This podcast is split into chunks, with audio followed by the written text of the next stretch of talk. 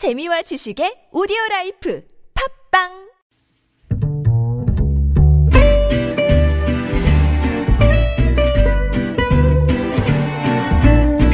Good evening, everyone.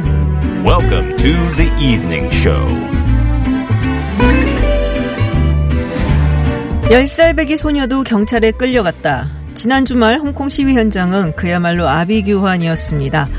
복면금지법 시행에 수많은 홍콩 시민들이 도심을 가득 메웠고 18살 고교생에 이어 14살 소년이 또 총에 맞았습니다.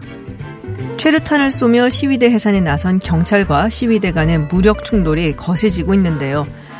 유럽연합에선 집회의 권리와 평화롭게 시위할 권리를 촉구했고 미국 의회에선 중국 정부의 강력한 반발을 부르고 있는 홍콩 인권 민주주의 법안이 이달 중순 본회의 포결에 붙여질 것으로 전망됩니다. 오늘도 홍콩 시위 예의 주시하며 김지윤의 이브닝쇼 문을 열겠습니다.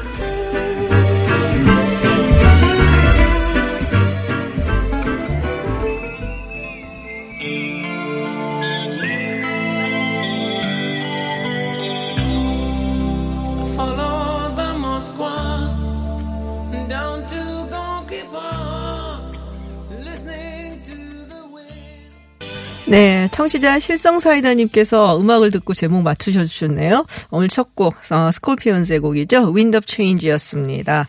매주 월요일부터 금요일 저녁 6시 20분부터 8시까지 생방송으로 진행되는 김지윤의 이브닝 쇼입니다.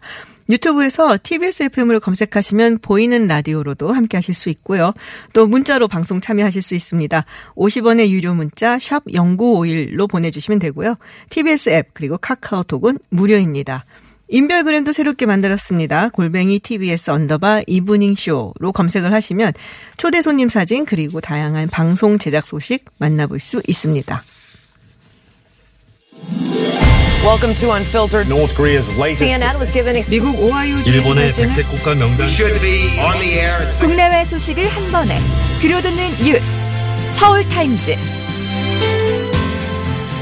네, 서울타임즈 시간입니다. 오늘도 이 시간 함께해 주실 두 분 모셨습니다. 정상근 기자 그리고 전주현 외신캐스터 나오셨습니다. 안녕하세요. 네, 안녕하십니까. 네, 안녕하세요. 음악 딱 맞추셨어요, 우리 네. 전주현 캐스터께서. Wind of Change. 네. 베를린 장벽이 무너진 지 30주년 되는 해잖아요. 네, 네. 기념비적인 아, 해. 네, 그 얼마 전 며칠 전이었거든요. 또 네. 무너진 날이. 그래서 네. 아마 이 곡을 골라 주신 게 아닌가. 아, 홍콩 아마 생각하고. 아, 그러신 건가요? 네. 제가 고른 거고 제가 골랐다고 제가 얘기를 하는 편인데. 여러 가지 의미가 있는 네. 첫 곡이었네요. 네, 알겠습니다. 일단은 우리 소식이 많아요. 우리가 뉴스 매거진처럼 진행을 해 갖고 빨리빨리 진행을 해야 될 것 같아요. 네. 네, 첫 번째 소식 정상훈 기자님 뭔가요? 네, 서울 지하 철 9호선이 일부 구간에서 파업에 돌입했다. 아 맞아요. 네. 9호선이 원래 지옥철이라고 해서 유명한데 네, 걱정이 맞아요. 많이 되더라고요. 어, 걱정 많이 됐는데 일단 네. 이게 무기한 파업은 아니고요. 이 사흘간만 파업에 돌입을 합니다. 그리고 또 전 구간 파업도 아니고요. 아 그런가요? 네. 2, 3단계, 그러니까 서울 지하철 9호선 2, 3단계 구간에서만 파업이 진행이 되는데 어, 어, 2, 3단계 구간이라고 함은 그 언주역부터 이 중앙보훈병원역까지 이총 네. 13개 역이 대상입니다. 어, 이 구간에 이제 평일 열차 운행 횟수가 한 90여 회 정도 되는데 네. 일단 뭐 9호선 파업이 시작이 되면은 뭐 시민들이 큰 불편을 겪을 수 있다 이렇게 얘기가 좀 나왔습니다만 이 파업 구간의 운행 비중이 비중이 좀 낮은 데다가 어, 그리고 또 서울교통공사가 대체 인력을 바로 투입했기 때문에 음. 네. 어, 오후까지 열차 운행에는 뭐 차질이 빚어지진 아, 않았습니다. 그렇군요. 제가 네. 그 구간을 가끔 이용을 하거든요. 네. 근데 말씀하신 것처럼 어, 앉아갈 수 있는 구간 중에 하나예요. 거기가 사실은 네, 그렇죠. 조금, 조금 네. 비어 있는 편이라서. 근데 왜 일부 구간에서만 한 건가요? 이게 9호선이 구조가 좀 복잡한데요. 네. 이 9호선은 1단계 그리고 2단계, 3단계 이렇게 나눠져 있는데 그 1단계 구간의 경우에는 그 민간 자본을 끌어들여서 네, 네, 개통을 네. 했습니다. 아, 그래서 여기는 개통 이후부터 지금까지 이제 민간 자본 회사가 이제 아, 운영을 그렇군요. 하고 있고요. 네.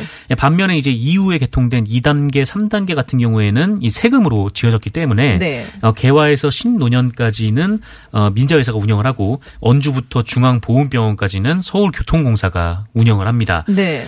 이 운영하는 회사가 다르기 때문에 노동조합도 별도로 구성이 되어 있고요. 그래서 이번에 파업에 돌입한 노동조합은 아. 이 서울교통공사 9호선 운영 부분 노동조합 노동조합인데 이 언주역부터 이. 중앙보건병원까지 중앙보건병원. 네, 네. 거기를 대상으로 합니다. 아, 그렇군요. 알겠습니다. 다음 소식은 뭔가요?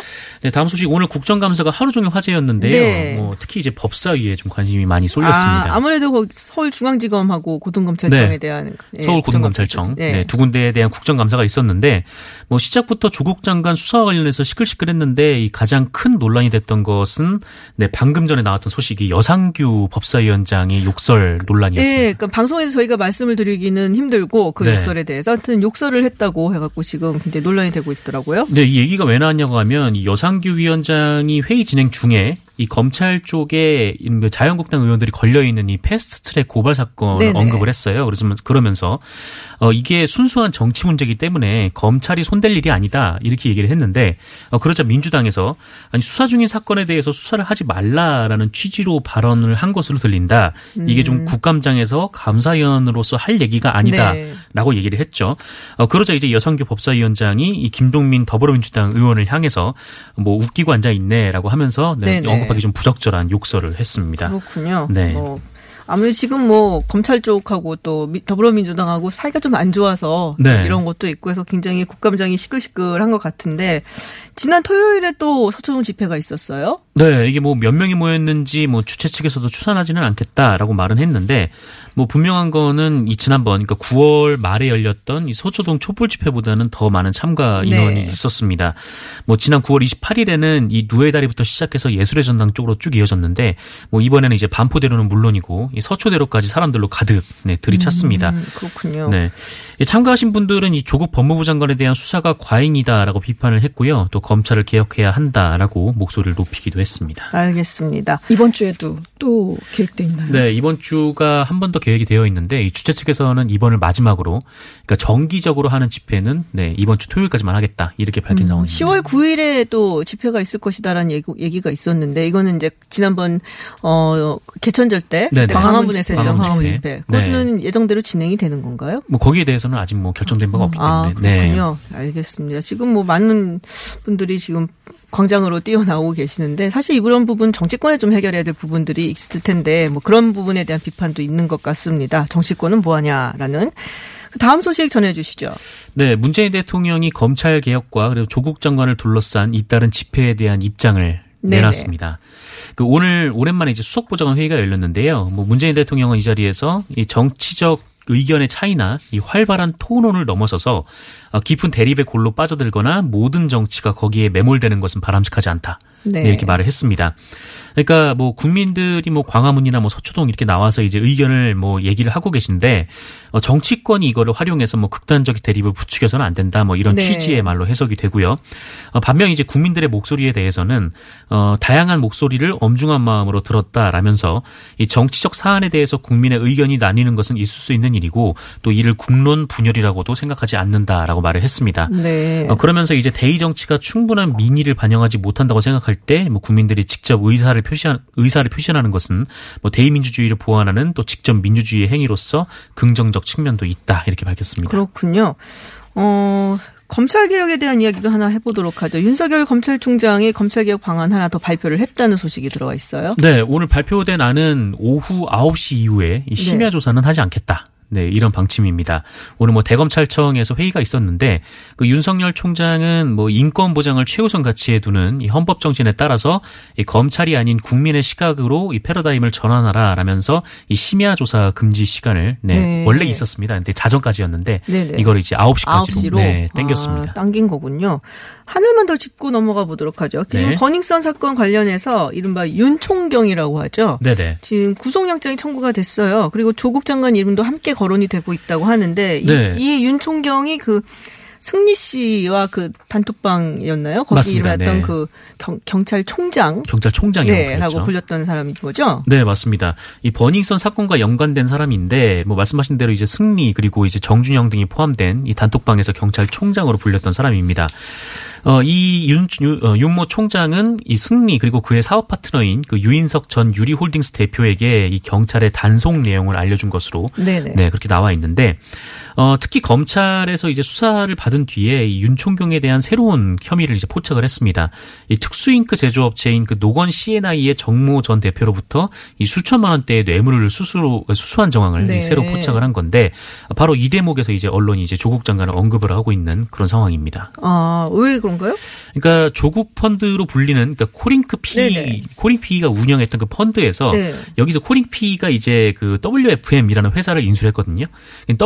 WFM이라는 회사가 이 정모 대표의 회사에 8억 원을 투자를 했습니다. 네. 아. 근데 뭐 이거 말고는 아직 뭐 실질적인 연관성은 아직까지 뭐 밝혀지진 않은 상태입니다. 막그 민정수석 당시에 민정수석실 행정관으로 있었다 뭐 이런 것 때문에 더 연결을 시키려고 하는 게 아닌가 네. 뭐 그렇게들 보는 것이 아닌가라는 생각도 좀 들긴 하는데 윤모 총경과 또 이제 고깃집에서 찍은 사진이 있었죠. 아 맞아요 네 그렇군요 알겠습니다 아직은 뭐 수사이고 지금 실질적인 연관성은 밝혀지지는 않은 상태다라고 말씀을 주셨고요 어유 네. 저희가 급하게 빨리 달려왔습니다 품이 있는 그녀가 온다. 김지윤의 이브닝 쇼 She may be the face I can't forget, a trace of pleasure or regret. 네, 돌아왔습니다.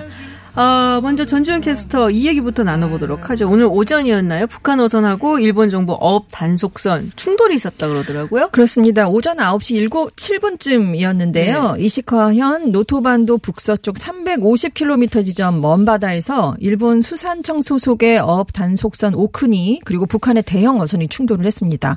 북한 어선은 완전히 침수가 됐어요. 아. 그래서 북한 승조원 20명 가량이 바다에 빠졌는데 다행히 일본의 어업 단속선이 자력으로 항해가 가능한 상태여서 구조 작업을 벌여서 10여 명을 구출한 것으로 알려졌습니다. 네. NHK는 사고가 난 해역에 대해서 일본의 EEZ 내라 설명을 했는데요. 교도통신은 오징어잡이 어선인 북한 선박이 충돌 당시에 대화퇴 주변에서 불법 조업하고 있었던 것으로 보인다. 네. 그래서 어업 단속선이 그 배타적 경제 수역에서 퇴거하도록 음성으로 경고를 하고 있을 때 충돌을 했다. 이렇게 설명을 했습니다. 일본 수산청도 설명을 했 는데요. 어업 단속선이 충돌 전에 북한 어선을 향해서 주변 해역에서 나가라 이렇게 경고를 했다면서 네. 불법 조업에 해당하는지 확인하면서 퇴거 경고를 하던 중에 충돌을 했다 이렇게 얘기를 했습니다. 이, 이, 이 지라고 아까 말씀하셨잖아요. 네네. 이게 배타적 경제 경제 수역. 수역. 그래서, 어, 한 200캐리, 그러니까 네, 영해. 300, 370km 정도 네. 아, 되는 곳이죠. 사실 뭐 수산 자원이나 광물 자원 같은 걸 탐사하고 할 수. 있게끔 하는 그런 권리를 이제 가지는 그런 곳인데 여기가 사실 제가 기억하기로는 작년에도 뭐 사고가 하나 있었을 거예요. 그러니까 아마 좀 사고가 좀 나는 곳인 것 같은데 지금 북한하고 일본이 계속 네네. 자기들 수역이다. 나도 그렇죠. 어업할 수 있는 곳이다라고 하면서 8월에도 거의 충돌할 네네. 뻔한 적도 있었고요. 여러 번 지금 일이 겹치고 있습니다. 근데 거기가 굉장히 그 뭐랄까요? 어 어종이 많은 네, 황금어장이래요. 황금어장이라고. 별명이. 그러니까 이 북한도 가고 일본도 가고 서로 영유권을 주장하는 그런 곳인데요. 네. 지금 유엔 안보리가 2017년 이후에 대북 제재를 강화했잖아요. 네네. 그래서 북한 어선이 자꾸 여기 온다. 일본 정부는 이렇게 얘기를 하고 있습니다. 왜냐하면 북한이 어업권을 중국에 팔아서 지금 자국 근해에서는 조업하기가 어려워졌다. 아, 그래서 자꾸 우리. 영해로 들어오는 것이다라고 일본 정부는 얘기를 하고 있고요. 북한은 우리도 갈 수 있는 공동 수역이다. 이렇게 네네. 지금 맞서 고 있습니다. 알겠습니다. 주말에 가장 좀 뜨거웠던 뉴스 중에 하나가 북미 실무 협상 결렬 뉴스였죠. 어제 새벽 우리 시각으로 한 1시 반쯤에 결렬이 됐다라는 발표가 나왔는데요. 북측 대표로 참가했던 김명길 북한 외무성 순회대사가 오늘 오전에 경유지인 베이징에 이미 도착을 했습니다. 네. 그래서 이제 기자들이 많이 질문을 했는데요. 네네. 2주 후에 과연 회담을 다시 하느냐 이걸 물어봤어요. 그랬더니 판문점 순회 상봉 이후 거의 100일이 되도록 아무런 셈법도 만들지 못했는데 미국이 두 주일 동안에 만들어낼 것 같습니까? 이렇게 반문을 하더라고요. 그리고 회담이 진행되느냐 마느냐는 미국에 물어봐라 이렇게 대답을 했고요. 미국이 제대로 준비가 되지 않으면 그 어떤 끔찍한 사변이 치러질 수 있는지 누가 알겠느냐 두고 보자 이렇게까지 얘기를 했는데 대륙간 탄도미사일 시험 발사 등 한반도 정세가 크게 악화할 수 있다 이런 뜻으로 분석이 됐습니다.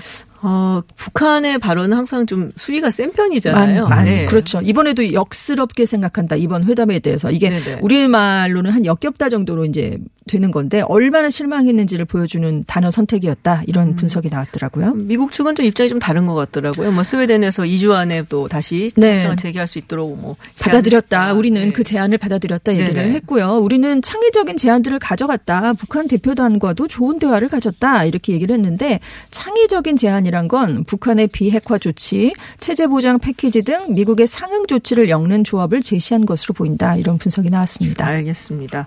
어, 잠시 후에 국립외교원 김현욱 교수와 함께 이 부분에 대해서 조금 더 자세하게 이야기를 나눠보도록 하겠습니다. 홍콩 이야기를 좀 해보겠습니다. 어, 긴급조치로 지난 금요일에 복면금지법이 시행이 된다라는 얘기를 전해드렸는데 벌써 복면금지법을 위반한 혐의로 시위 참가자 두 명이 기소가 됐다는 소식이 들어와 있어요. 그렇습니다. 오늘 법원 심리 절차가 진행이 됐는데요. 관련 법이 시행된 이후에 기소자가 나온 건 이번이 처음입니다. 18살 학생, 36살 여성이었는데요. 5일의 시위에 나섰다가 체포가 됐어요. 그래서 최고 5년형까지 받을 수 있는 불법 집회 참여 혐의도 가중 적용이 됐습니다. 그렇군요. 그래도 보석금을 내고 풀려나서 지금 재판을 기다리는 상황입니다. 근데 이게 사실 중, 그, 홍콩 정부 측에서는 네. 뭔가 좀 시위를 이렇게 약화시키려고 했던 조치였다고 생각이 드는데 네. 사실상 시위는 더 격렬해졌다는 얘기가 들어와 있어요. 그럴 수밖에 없죠. 모두들 다 가면까지 이번에는 이제 쓰고 나왔거든요. 마스크에 가면, 이어서 마스크가 예, 아니라 가- 가면을. 가면까지 아예 이제 더 써버리고 나오는 시위대들이 있었는데요. 시위가 좀 격화가 됐어요. 그래서 지하철 운영이 중단되는 그런 혼란이 좀 심화되고 있고 시위대가 중국계 은행의 현금 입출금기를 파손하기도 하고 상점들을 아. 많이 공격했습니다. 그래서 지금 홍콩 전체 3,300여 개 현금 입출금기 가운데 10%가 파손된 것으로 알려졌습니다. 그렇군요. 네. 그 와중에 또 홍콩의 백만장자들은 네. 아일랜드로 이민을 떠난다고. 참 그렇습니다. 슬프네요. 소식 들으니까 어떠세요? 이런 얘기 들으면은. 네. 아일랜드를 갔다 와봤는데 네. 참 살기 좋은 곳이다. 아, 그래요? 그래서 가는군요. 근데 참뭐 뭐랄까 하여튼 뭐 그 국민들 우리나라에도 이런 좀 논란이 있었잖아요. 복면금지법 논란이 좀 예전에 네네, 있었었는데 네네. 네. 하여튼 뭐 국민들은 이러고 있는데 참 안타깝기도 하죠. 그렇습니다. 12억 원 이상의 자산가인데 100여 명이 지금 아일랜드로 투자 이민을 신청했다고 알려졌어요. 아, 네. 그렇군요. 근데 홍콩시 발생하기 전에는 아일랜드로 가겠다는 사람들이 그렇게 많지는 않았다로 분석이 아, 됐습니다. 네. 지금 이제 시위가 막 격화되니까 좀 돈이 좀 있고 여유가 네. 된다 하면은 다른 곳으로 떠나겠다. 뭐 떠나겠다. 근데 사실 홍콩 시위가 시작되면서 이미 다른 곳에 영주권이나 이민을 간 홍콩 시민들이 많아요. 아, 네. 그렇군요. 이미 이미 많은데 이번에는 아일랜드가 이만큼이나 나왔습니다라고 분석 기사가 나온 거죠. 음. 네. 애플 얘기가 들어와 있어요. 애플이 홍콩 시위대가 경찰 진압을 이렇게 피하는 용도로 만든 네. 앱이 있는데 그 출시를 허가를 했다. 그럼 불허를 했다는 얘기인가요? 처음에는? 그렇습니다. 당초에는 불허하기로 했어요. 홍콩맵 라이브라는 앱이었는데요. 그러니까 한 이용자가 홍콩 어떤 지역에 경찰이 있어요라고 하면 정보를 공유한 시위대들이 거기를 우회해서 이용할 수도 있게 아, 사용이. 되는 물론 네네. 이 용도로만 사용되는 건 아니고요. 네네. 평소에 지도니까 그렇게 사용이 되는 건데 근데 애플이 이 일에는 홍콩 내 판매를 불허했거든요. 그런데 아. 이제 이 앱이 이용자의 불법 행위를 조장하고 법 집행을 회피하는 수단이 될 수 있다. 이런 설명을 했는데 개발 자가 이- 이런 건 불공정한 조치다라고 음. 반발을 했고 그리고 중국 정부를 기쁘게 하기 위한 조치가 아니냐 이런 비판이 굉장히 거세게 뭐 애플도 일면서 중국에서 장사를 좀 해야 되니까. 그렇습니다. 그래서 네. 애플이 입장을 바꿔서 이 앱의 판매를 승인했는데 그러니까 이번엔 중국 본토에서 이제 반발을 하고 있는 거죠. 음. 홍콩 시위대를 돕는 앱으로 애플이 이번 싸움에 가세했다. 뭐 이렇게 지금 중국 정부는 나오고 있고요. 중국 네티즌들은 또 커다란 반발을 하고 있습니다. 그렇군요. 네. 저뭐 홍콩 그거에 대해서 또 중국 내에서 앱- 반 애플 뭐 이런 운동이 또 있지 않을까라는 생각도 드는데. 그러니까요. 네, 잠시 후에 홍콩 현지를 연결해서 좀 더 자세히 이야기 나눠보도록 하겠습니다. 마지막 소식인데요. 아우 태풍이 또 온다고. 올해 가장 강력한 태풍이 될 것 같아요. 강력해요, 또? 제 19호 태풍 하기비스는 이번에는 일본을 강타할 것으로 일단은 예상이 되고 있습니다. 오늘 오전 9시 현재 괌 동북 동쪽 약 550km 해상에서 시속 27km로 서북서 방향으로 이동을 네. 하고 있거든요. 근데 지금 우리 기상청에서는 올해 들어 발생한 태풍 중에 가장 강하고 크게 발달할 가능성이 크다 이런 지금 전망을 내놨고요. 어. 이번 주 후반쯤에 일본 오키나와 부근까지 접근을 한 뒤에 이 후에 북동쪽으로 방향을 바꿔서 일본 규슈 남단 쪽으로 이동할 가능성이 커 보인다고 합니다. 우리나라까지 올까요? 지금 아직은 멀잖아요, 우리나라에서. 그리고 네네. 찬 대륙성 고기압, 북태평양 고기압 같은 주변 기압계의 변화에 따라서 이게 이동 방향이 달라질 수 있거든요. 네. 그래서 지금 우리나라에 영향을 줄지는 현재로서는 좀 알기가 조금 어렵고요. 네. 시간이 조금 지나서 어느 쪽으로 방향을 틀지에 봐서 이 다시 전망이 나올 것 같습니다. 그렇군요. 이렇게 많은 태풍이 온 것도 처음인 거 같고. 네. 올해 일곱 개가 왔대요. 지금 이게 만약 한 국까지 온다 그러면 네. 여덟 개가 되는 그러니까요. 그 저번 태풍이 10월에 처음으로 이제 네. 한반도에 영향을 준 태풍이었다고 하는데 네. 네. 10월에 참 두 번이나 태풍이 온다는 것도 참 이례적이네요. 이례적이고 그러니까요. 1959년하고 지금 가장 많은 태풍이 우리나라에 온 네. 셈인데 이것까지 오면 추가 기록을 경신하는 겁니다. 아, 그렇군요. 네. 기록 경신은 좀 다음에 했으면 좋겠어요. 아, 그러니까 이런 기록은 안 깨도 되는데요. 안 깨도 되는데요. 알겠습니다. 모두 한 마음을 이런 기록은 안 깨도 된다라고 말씀해 주셨고요. 네. 지금까지 정상근 기자 전준 외친캐스터와 함께 한 서울타임즈였습니다. 두 분 감사합니다. 고맙습니다. 네, 감사합니다. 이브닝 쇼는 여러분의 의견을 환영합니다. 50원의 유료 문자 샵 0951로 문자 보내실 수 있고요. 앱과 카카오톡은 무료입니다. 퇴근길이 유쾌해집니다.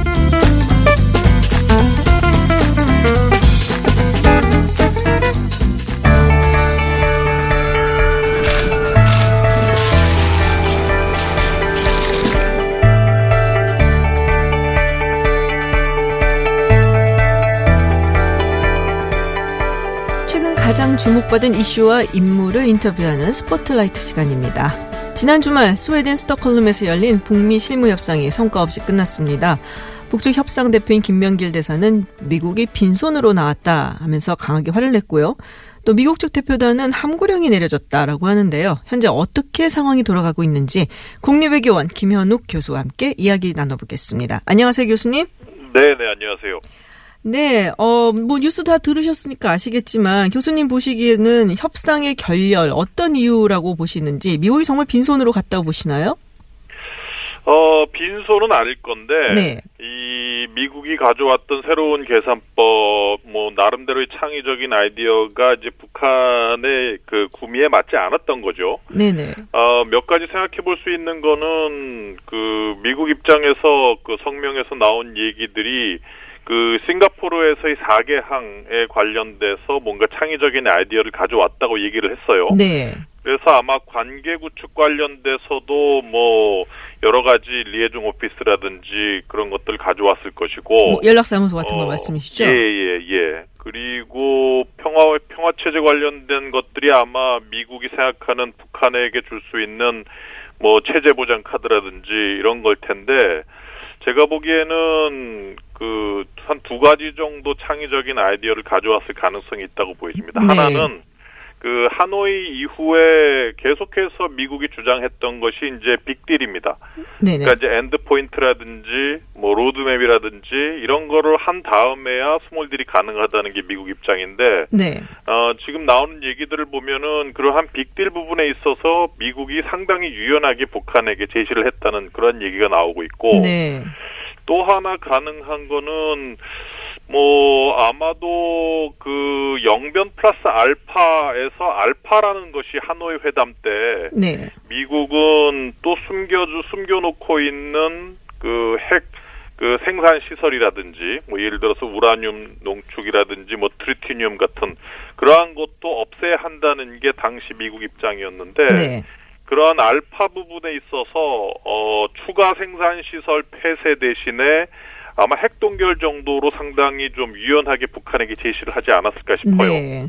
근데 아마 북한 입장에서는 뭐 이러한 것들보다는 뭐 당장 어 더 많은 그러한 제재 완화 카드를 받아야 되겠다. 성명에서 나오는 것들이 뭐 이러한 어 조치들이 북한의 비핵화 이후에 하겠다고 미국이 제시를 해서 음, 북한은 상당히 이것을 못 받겠다라고 지금 네. 주장을 하고 있는데 뭐 이러한 것들이 아마 이유가 되지 않았을까 싶습니다. 어, 조금 요약하자면은 뭐 빅딜이라고 하는 그 마지막 종착역이나 로드맵에 대해서는 네. 좀 유연하게 얘기를 했을 것이고 그리고 네. 완전한 폐기보다는 동결 정도에서 미국이 이제 선물을 준비했다라고 보여지는데 북한 측에서는 네. 경제 제재를 완화하라 이제 그 부분에 대해서 이렇게 만족치 못했을 것이다라고 보시는 거죠. 예, 그러니까 네. 이제 하노이 이후 이전으로 돌아갔다고 봅니다. 아, 그러니까. 하노이 때는 그래도 북한하고 미국이 서로 그 초기 단계 비핵화와 초기 단계 제재 완화를 교환하겠다는 그러한 입장으로 하노이 회담에 임했었는데 네네. 하노이 이전에 북한이 계속 주장했던 거 작년이죠. 작년에 계속 주장했던 거는 우리나 할 만큼 했으니까 이제 미국 너네가 뭘 보여 보여줄 차례다라고 계속 주장을 해왔거든요. 네. 그러니까 성명을 보면은 그때로 북한이 상당히 돌아가서 좀 주장을 하고 있는 것 같아요. 네. 근데 지금 약간 모양새가 북한이 주장을 말씀하신 것처럼 주장을 하고 미국 측에서는 조금 달래는 듯한 그런 분위기가 아닌가. 그러니까 뭐 북한 측에서는 빈손으로 왔다라고 이제 어 이야기를 했고 또 말씀하신 네. 것처럼 미국 측에서는 창의적 아이디어도 있었고 또 한 번에 우리가 적대 관계를 해소하기는 어렵다. 그리고 미국도 의지가 네. 있다라는 식으로 얘기를 했단 말이에요. 네. 어, 그러니까 이렇게 보면은 미국 측이 조금 급한 것 같은 뭐 굉장히 의외의 모습이기는 한데 어떻게 보십니까? 트럼프 대통령의 국내 정치랑도 영향이 좀 있을까요? 뭐 여러 가지 요인이 있겠죠. 근데 지금 그 동북아 상황을 보면 그 북중 수교 70주년인데 김정은 위원장이 올해 베이징을 못 가고 있어요. 네. 어, 그거는 뭐 김정은이 안 가겠다고 한 것보다 중국 측에서 오지 말라고 했을 가능성이 높고 아, 그렇군요. 예, 그러면 결국은 북미 회담에 나서는 김정은에게 지금까지 보여왔던 그런 확실한 뒷배를 역할을 중국이 못 해주고 있다는 거거든요. 네. 중국도 힘드니까요, 요새. 네, 지금 네. 중국도 뭐 홍콩 문제다, 미국과의 어떤 무역 협상이다 이렇기 때문에 솔직히 북미 협상에 나오는 북한에게 이전보다 더 신경을 써줄 그러한 여력도 없는 것이죠. 네. 그런 상황인데 북미 협상에서 지금 그 미국 측이 성명을 내놓은 것 중에 하나 눈여겨봐야 될 게 뭐냐면 집중적인 그러한 관여를 해야 된다, 집중적인 협상을 해야 된다 이 문구가 들어가 있어요. 네. 그러니까 지금 미국 입장은 북한이 요구했던 새로운 계산법을 이번 협상에서 짠 하고 보여준 게 아니라 네. 여, 여전히 북미 간의 입장 차이가 있으니 이거를 계속해서 꾸준히 실무 협상을 통해서 좁혀 나가자는 게 지금 미국 입장이에요. 네. 그렇군요. 그러니까 지금 북한은 상당히 급하게 된 거죠. 미국은 실무 협상을 충실히 해서 이전 하노이 때와 같은 실수를 범하지 않겠다는 게 미국 입장이고 네. 북한은 지금까지 새로운 계산법을 가지고 오라 그랬는데 왜 안 가져왔냐는 거죠. 그러니까 지금 상황을 보면 오히려 미국 측이 더 장기적인 실무 협상에 대비를 하고 있다, 더 느긋하고 있다. 저는 그렇게 봅니다. 그렇군요. 원래 어 연말까지 시한을 줬었죠. 김정은 위원장이 지난 4월이었나요? 그 연설에서. 네.